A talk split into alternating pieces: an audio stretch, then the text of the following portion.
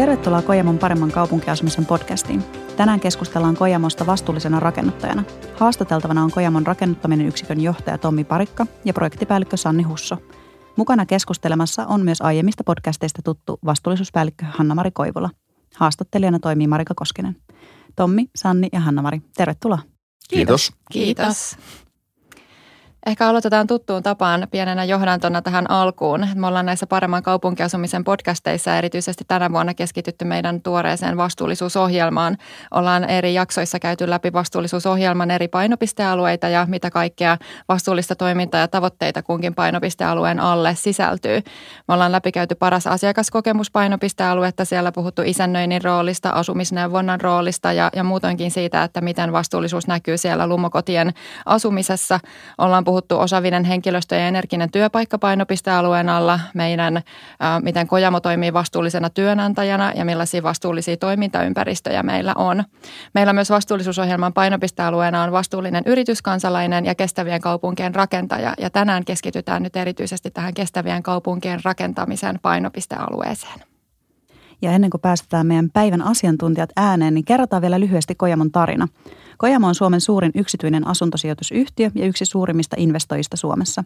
Kojamo tarjoaa Lumobrändin alla vuokra-asuntoja ja asumisen palveluita Suomen suurimmissa kasvukeskuksissa. Tommi, kerrohan, miksi lumotalot sijaitsevat vain Suomen suurimmissa kaupungeissa? No sehän lähtee tietysti meidän strategiasta. Siellä on selkeästi painopisteenä vahva kasvu ja, ja me tehdään vahvaa kasvua oikeastaan usealla tavalla.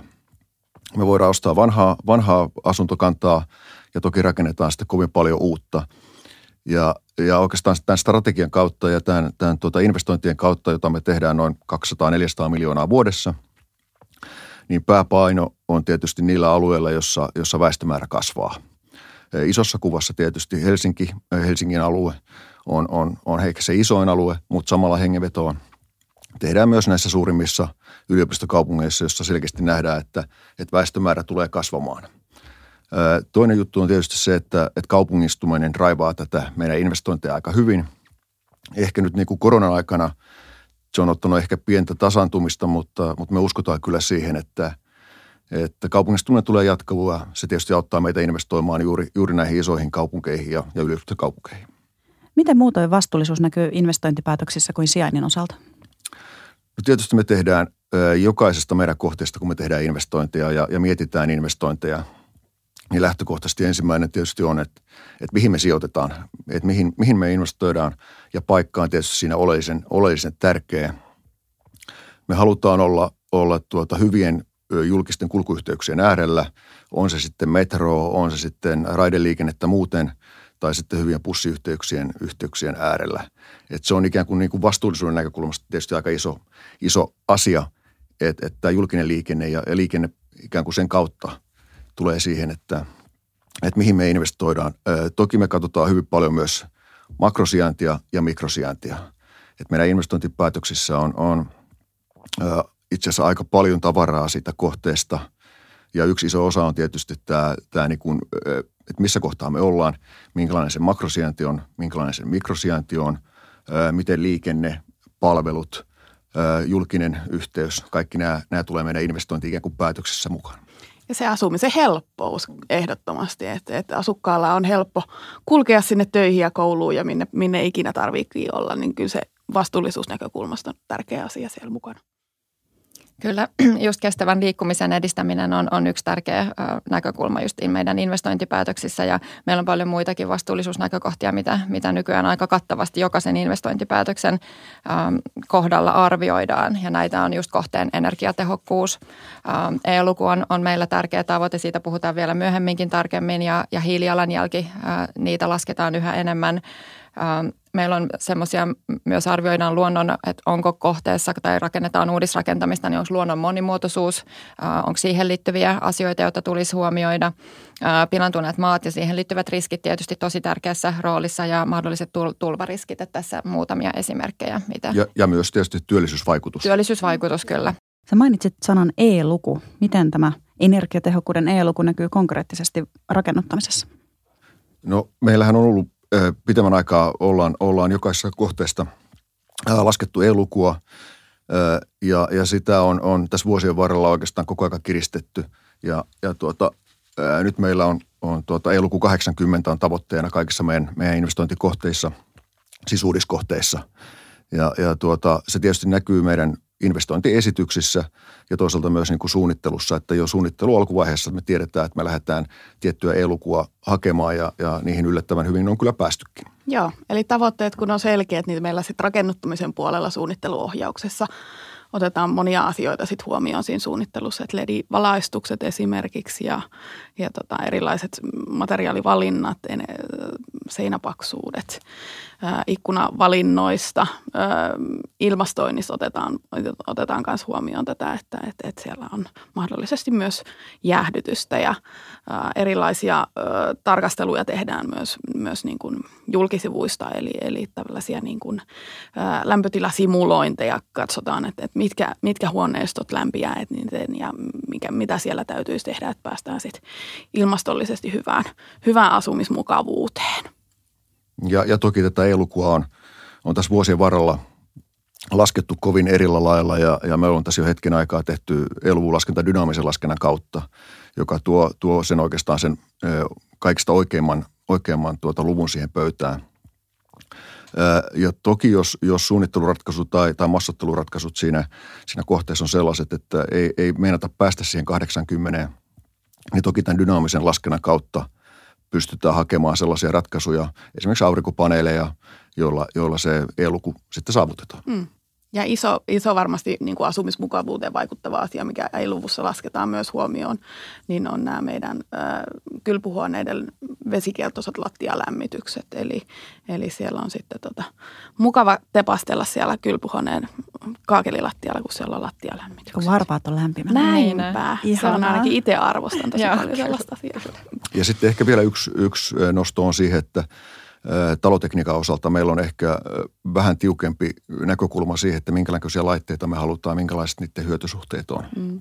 Ja joka ihan, tietysti juu. tulee sieltä eluvun kautta niin kuin parantaa sitä elukua. Joo, ja materiaalivalinnoista ihan niin kuin parvekelasituksissa koitetaan, koitetaan myös päästä niin kuin sellaiseen tehokkaaseen, tehokkaaseen tota ratkaisuun. Ja, ja ei, ei pelkästään E-luvun takia, mutta myös tämän hiilijalanjälkilaskennan ja sen puolesta. Ja tosi kokonaisvaltaista tätä energiatehokkuuden optimointia kyllä. kyllä. Tosi monta asiaa liittyy siihen. Ja hyvä muistaa myös se, että me rakennutetaan tosi paljon äh, lainsäädännön raja-arvojen, äh, niin kun, tai mitä laki vaatii, niin hyvin paljon energiatehokkaammin, että se on meillä niin integroitu näihin prosesseihin. Kyllä, kyllä. No juuri näin. Tänä päivänä puhutaan paljon hiilijalanjäljestä ja hiil- hiilikädenjäljestä. Miten nämä liittyvät rakennuttamiseen ja kertokaa, miten nämä termit oikeasti eroavat toisistaan? No Hanna-Mari on varmaan paras kertomaan äh, hiilijalanjäljestä ja, ja kädenjäljestä, että mitä ne on, mutta toki ne liittyy siihen, että et, äh, nyt kun meillä on vastuullisohjelma ja siihen liittyy myös nämä hiilijalanjäljet ja kädenjäljet, niin me ollaan äh, tämän vuoden aikana oikeastaan tehty ensimmäisiä – laskentoja ja, ja tarkoitus on vähän sitä, että me opitaan myös itse siihen, että, että mikä vaikuttaa hiilijalanjälkeen, mikä vaikuttaa hiilikädenjälkeen ja oppia siitä. Ja, ja varmasti ensi vuoden puolella sitten on aika sille, että, että tota me asetetaan myös tietyt tavoitteet näille, näille molemmille asioille. Joo, kyllä just näin, näin niin kuin Tommi sanoi. Ja tässä ollaan niin kuin selkeästi, ollaan nyt koko alalla, kiinteistö- ja rakennusalalla yhä enemmän siirtymässä siihen, että, että ei enää niin kuin katsota pelkästään sitä energiatehokkuutta, vaan laajemmin koko kiinteistön elinkaaren aikaisia vaikutuksia. Ja meillä on niin suuri merkitys ilmastonmuutoksen hillinnässä, että jopa 30-40 prosenttia maailman päästöistä tulee meistä. Meillä on myös niin kuin iso vastuu. Ja, ja tuota, tätä kohden ollaan, ollaan menossa ja hiilipäästöjen pieneneminen on, on yhä merkittävämpi asia energiatehokkuutta tehokkuuden ohella. Ja mitä tämä hiilijalanjälki tarkoittaa, niin tarkoittaa sitä, että, että lasketaan sen koko rakennushankkeen tai koko kiinteistön elinkaaren aikaiset hiilipäästöt eri vaiheissa. Et meillä on ensin, ensin on sen kiinteistön tai sen materiaalien hiilijalanjälki, sitten on työmaavaiheen hiilijalanjälki erikseen, kaikkien kuljetusten mitä liittyy, eli kaikki vaiheet ennen kuin se kiinteistö on valmis ja siihen rakennuttamiseen liittyen. Sitten on um, oma osionsa on kiinteistön olemassaolon hiilijalanjälki, joka käytännössä tarkoittaa sitä kiinteistön energian kulutuksen aiheuttamaa hiilijalanjälkeä ja sitten vielä loppuun sen kiinteistön kaikkien korjausten ja purkamisten aiheuttavat hiilijalanjälki. Eli saadaan tämä koko kokonaisuus ja siitä koostuu tämä yksi luku sen tietyn rakennuksen hiilijalanjälki. Ja yhä enemmän, niin kuin Tommi sanoikin jo, että niin ollaan, ollaan mekin aloitettu näitä laskelmia ja, ja ollaan tehty pilotteja ää, hankkeisiin ja, ja tavoitteena meillä on tätä kautta just ymmärtää, että mistä se hiilijalanjälki koostuu. Selkeästi suurimmat asiat, jotka rakennuksen hiilijalanjälkeen vaikuttaa, on, on sen kiinteistön energian kulutuksen hiilijalanjälki ja sitten rakennusmateriaaleihin sidottu hiili puhuttiin myös tästä hiilikädenjäljestä, niin se onkin toinen hyvin mielenkiintoinen asia, mitä tässä on, on myös hyvä tarkastella. Ja, siinä se tarkoittaa just nimenomaan niitä ilmastohyötyjä, mitä siihen, mitä siihen rakennukseen on, on tuota sidottu. Et esimerkiksi puurakentamisella on paljon suurempi hiilikädenjälki kuin vaikka sitten betonirakentamisessa on, koska siihen puuhun on, on sidottu tai se puu sitoo hiiltä, niin tavallaan se tarkoittaa sitä, että kädenjälki on silloin suurempi.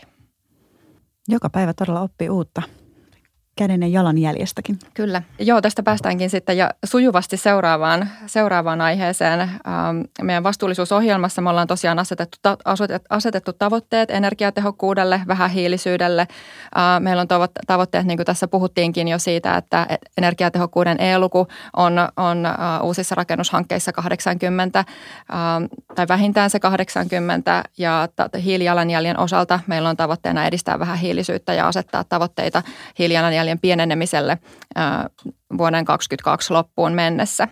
Kojamo rakennuttaa paljon uusia taloja. Tälläkin hetkellä rakenteella on noin 2500 asuntoa.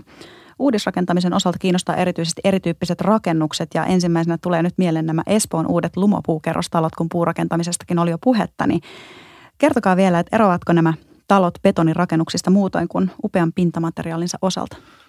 Historiasta voisi kertoa sen verran, että, että me ollaan aikaisemmin historiassa – tehty muutamia puukerrostaloja, mutta tietysti siihen aikaan ehkä se tekniikka ja, ja kaikki siihen liittyvät detailit ei ollut ehkä välttämättä sillä tasolla, mitä ne on nykyään. Ja, ja perinteisesti me ollaan tehty aika, aika paljon betoni- ja kivirakentaisia rakennuksia ja nyt tämä Lehdon kohde on tietysti sitten ensimmäinen oikeastaan tämmöinen vähän koepallo puurakentamisen osalta – se on puutilaelementti pohjainen, pohjainen rakennus, eli kantavatkin rakenteet on puuta ja, ja tota, toki myös halutaan oppia sitten, että mitä se vaikuttaa hiilijalanjälkeen ja hiilikäden jälkeen. Joo, sitä on mielenkiintoista ollut seurata sitä rakentamisprosessia, kun, kun asunnot kootaan niin sanotusti palikoista, että sinne tulee yksi asunto kerrallaan valmiiksi käytännössä. Ja tota, massiivipuutahan se on, että, että kyllä siellähän paljon muutakin ratkaisuja on huomioitu siinä, siinä että saadaan sitä kädenjälkeä ää, suurennettua niin sanotusti. Eli, eli ihan pintamateriaaleista, laatutuksista on pyritty valitsemaan sellaisia, sellaisia tuotteita, mitkä täyttää näitä ehtoja myös itsessään. Eli kierrätettyjä materiaaleja pyritään sitten huomioimaan siellä, siellä mukana myös. Ja nostasin vielä sen, että, että, että meillä suunnitteluohjauksessa varsinkin otetaan hyvin tarkkaan näitä, näitä M1-luokituksia. Joitakin kuvia sieltä Nöykkiön laakson puukerrostaloista nähneenä, niin siellä taisi olla joku kohteen oma eri, erityisyys tähän yhteisöllisyyteenkin liittyen. Joo, eli yhteisöllisyys huomioidaan siellä, siellä tota, tällaisissa yhteistiloissa. Eli siellä on piharakennuksissa erilaisia ää, kerhotiloja ja saunatiloja, joiden yhteydessä on sit esimerkiksi istutusaltaita mukana, mihin asukkaat saa sitten käydä, käydä omia yrttejä laittamassa esimerkiksi. Ihanaa yhteisöllistä mm. menoa. Oliko siellä vielä jotain, onko siellä yhteiskäyttöpalveluita tai tämän tyyppisiä ratkaisuja asukkaiden hyödynnettävissä, muita kuin nämä yhteiset tilat? No Nöykkiössä ei ole, mutta meillähän on paljon, paljon kohteita, missä esimerkiksi yhteiskäyttöautoja on, on suunniteltu ja, ja sähköautopaikkoja on tulossa ja, ja niin kuin tämän tyyppistä, että liikkuminenkin pyritään aina huomioimaan siellä sitten. Ja tähän liittyen mehän ollaan ihan vastikään julkistettu uusi, uusi palvelu ja tai lisä, ää, laajennettu meidän yhteiskäyttöautopalvelua ja meillä on tällä hetkellä lumoasukkaiden käytössä yli 700 ää, yhteiskäyttöautoa ympäri Suomen eli, eli kaikissa meidän, meidän ää, kaupungeissa. Pakko kysyä myös toisesta, täysin massasta poikkeavasta rakennuksesta. Miten vahvasti vastuullisuus on läsnä Suomen korkeimman vuokratalon Lumo One pilvenpiirtäjän rakentamisessa? No joo, tämähän on täysin uniikki, uniikki kohde niin meille kuin ehkä koko niin kuin Suomen mittakaavassa. Tulee ensimmäinen, voi sanoa, pilvenpiirtäjä vuokratalona Ja, ja tuota, kun tässä oli puhetta sijainnista, niin, niin tämänhän sijainti on aivan loistava, joka tietysti myös niin kuin vastuullisen näkökulmasta on, on niin, kuin niin loistopaikalla kuin vaan voi olla täällä Helsingin, Helsingin kalastamassa. Ja sehän on ihan miele, niin kuin just vastuullisuuden näkökulmasta, että, että kun Luma One sijaitsee sellaisessa kohtaa, että tavallaan toisesta ovesta voi mennä niin kuin julkisiin kulkuneuvoihin ja kauppakeskukseen ja toisesta ovesta ollaankin Mustikkamaalla ja meren äärellä, niin se sijainti on kyllä vastuullisuusmielessä niin tosi hieno. Ollaan huomioitu vastuullisuus myös, myös niin kuin monella, monella tavalla Luma Oneissa, että jokaisessa asunnossa on esimerkiksi viherhuone, mutta sen lisäksi Luma Oneissa on oma, oma yhteinen puutarha vielä asukkaiden käytössä. Jätteiden kierrätykseen ollaan panostettu. Kaikissa huoneistossa on vähintään nelijakoinen laitteluratkaisu. Sen lisäksi kattavat laitteluratkaisut siellä Lumovanin ähm, jätetilassa ja sen lisäksi on vielä käytössä tietysti hyvin lyhyen matkan päässä koko kauppakeskuksen äh, jätteiden lajittelupisteet. Ja palvelut. Mun ja palvelut, se on hienoa, niin, että sinne niin, pääsee niin kuin niin, kyllä. suoraan asunnolta hakemaan aamukahvit kauppakeskuksesta. Kaikki, mitä tarvitset, löytyy kävelymatkan päästä. Ihan mahtavaa. Kojamo rakennuttaa taloja myös vanhojen tilalle. Onko kertaalleen rakennetun talon purkaminen vastuullinen teko? Eikö tästä synny vain jätettä? No ei siitä pelkästään jätettä synny. Tai, tai kyllähän aina purkamisesta jonkin verran sitä jätettä syntyy, mutta, mutta jät, se on mun mielestä tärkeämpää, että sitä jätettä kierrätetään. Sitä kierrätetään tehokkaasti. Nyt tässä tapauksessa me ollaan pyritty ottaa tällaista äh, Green Dealin tyyppistä hanketta pilotoitu kohteessa, kohteissa, jossa tätä purkamista on enemmän. Siellä pyritään 70 prosenttia jätteestä kierrättämään. Eli betonistakin pystyy käyttämään uudelleen erityyppisissä ratkaisuissa. Tietysti yksi, yksi näkökulma on siinä, että vanhoissa rakennuksissa yleensä energiatehokkuus on, on aivan jotain muuta, mitä näissä meidän uusissa. Että, että myös se on tietysti niin kuin vastuullisen näkökulmasta yksi, yksi tulokulma. Ja sitten kun rakennetaan uutta, niin tosiaan saadaan energiatehokkaampi talo uuden tyyppisillä ratkaisuilla ja, ja tota, vaikka sieltä sitä vanhaa puretaankin, niin mikäli se pystytään käyttämään kierrättäen, eli, eli ihan käyttötavarana uude, uudelleen käyttöön tai sitten ihan, ihan tavallaan niin kuin jätteen muodossa kierrätettynä. Puotilan ostoskeskuksessa on tätä Green Dealia nyt pilotoitu ja sitä on tarkoitus ottaa myös muualla, muualla nyt näissä uusissa kohteissa käyttöön, missä tätä purkua, purkua on tulossa. Ää, Puotilan ostoskeskus on hirveän kuuluisa, kuuluisa tota, paikallisesti. Ja siellä on tosi vilkas, vilkas tota, aikanaan ollut tämä, tämä liiketoiminta. Ja, ja siellä on hyvin paljon sellaista, sellaista materiaalia, mitä, mitä pystytään sitten tarjoamaan ympäristölle uudelleen käytettäväksi. Ja, ja kierrätyskeskukset ja muut on ollut meidän kanssa mukana sitä tekemässä. Ja, ja Kyllä, ja meillähän sieltä tavoitteena jopa 70 prosenttia ainakin kaikesta ää, siitä vanhasta rakennuksesta saataisiin kiertoon ja nimenomaan niin kuin kierrätykseen, uudelleen käyttöön tai, tai sitten kierrätykseen. Mm. Eli ei niistä puruista ihan pelkkää roskaa synny. Ei kyllä. Mm. Ei mene sekaan jätteeseen niin sanotusti. Se on hieno homma. Rakennusten lisäksi vastuullisuuden näkökulmasta kiinnostaa toki myös rakennustyömailla töitä tekevät ihmiset. Miten Kojamo huolehtii työmaiden turvallisuudesta? Jota oikein, oikein hyvä ja, ja relevantti kysymys. Rakennusala on perinteisesti ollut vähän sellainen ala, että täällä on sattunut ja tapahtunut. Toki tässä on vuosien, vuosien varrella tapahtunut merkittävää edistymistä myös niin kuin rakennusliikkeiden omassa työturvallisuustekemisessä – ja, ja kyllä meillä on tietysti oma, oma huoli ja, ja halutaan siinä, että, että meidän työmaat on, on, on turvallisia ja, ja siellä ei mitään ihmisiä tapahdu. Siinä on tietysti yksi hyvä, hyvä tuota, tapa tehdä sitä, että meillä on omat valvojat pääsääntöisesti kaikissa meidän, meidän kohteissa, jotka, jotka jos ei nyt päivittäin, niin, niin joka kerta kun työmaalla on, niin, niin myös katsovat tätä työturvallisuuden perään. Sitten ihan normaalin tapaan jokaisella työmaalla tehdään viikoittain työturvallisuustarkastus, jota myös TR-mittaukseksi kutsutaan. Ja, ja toki me seuraamme koko aika sitä, että, että miten nämä TR-mittausluvut luvut tuota kehittyy. Ja meillä on omat vaatimukset myös sille, eli, eli se on 95 prosenttia täytyisi olla niin sanotusti TR-mittauksen tulos, mikä tarkoittaa, että siellä, ei, siellä täytyisi tota, kaikki kulkutiet ja ää, varusteet ja ja ihan konkreettiset asiat olla kunnossa. Että kovin montaa poikkeamaa ei kyllä sallita Ei. ja ne, nekin varmasti korjataan Ja sitten. ne on aina korjattava kyllä ja sitä seurataan, seurataan aina työmaakokouksien yhteydessä.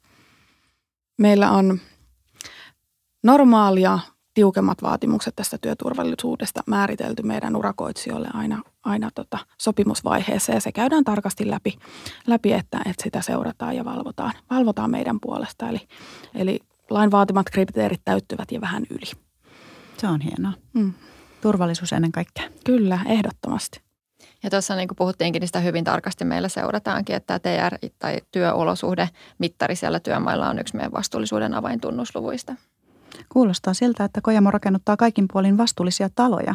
Kiitos haastattelusta Tommi ja Sanni ja aktiivisesta keskustelun osallistumisesta Hanna-Mari. Ensi kerralla meidän podcastissa keskitytään rakennuttamisen jälkeiseen vaiheeseen eli asumiskäytössä oleviin lumotaloihin. Pysythän linjoilla, niin kuulet, miten monipuolisesti vastuullisuus on otettu huomioon lumoasukkaiden arjessa.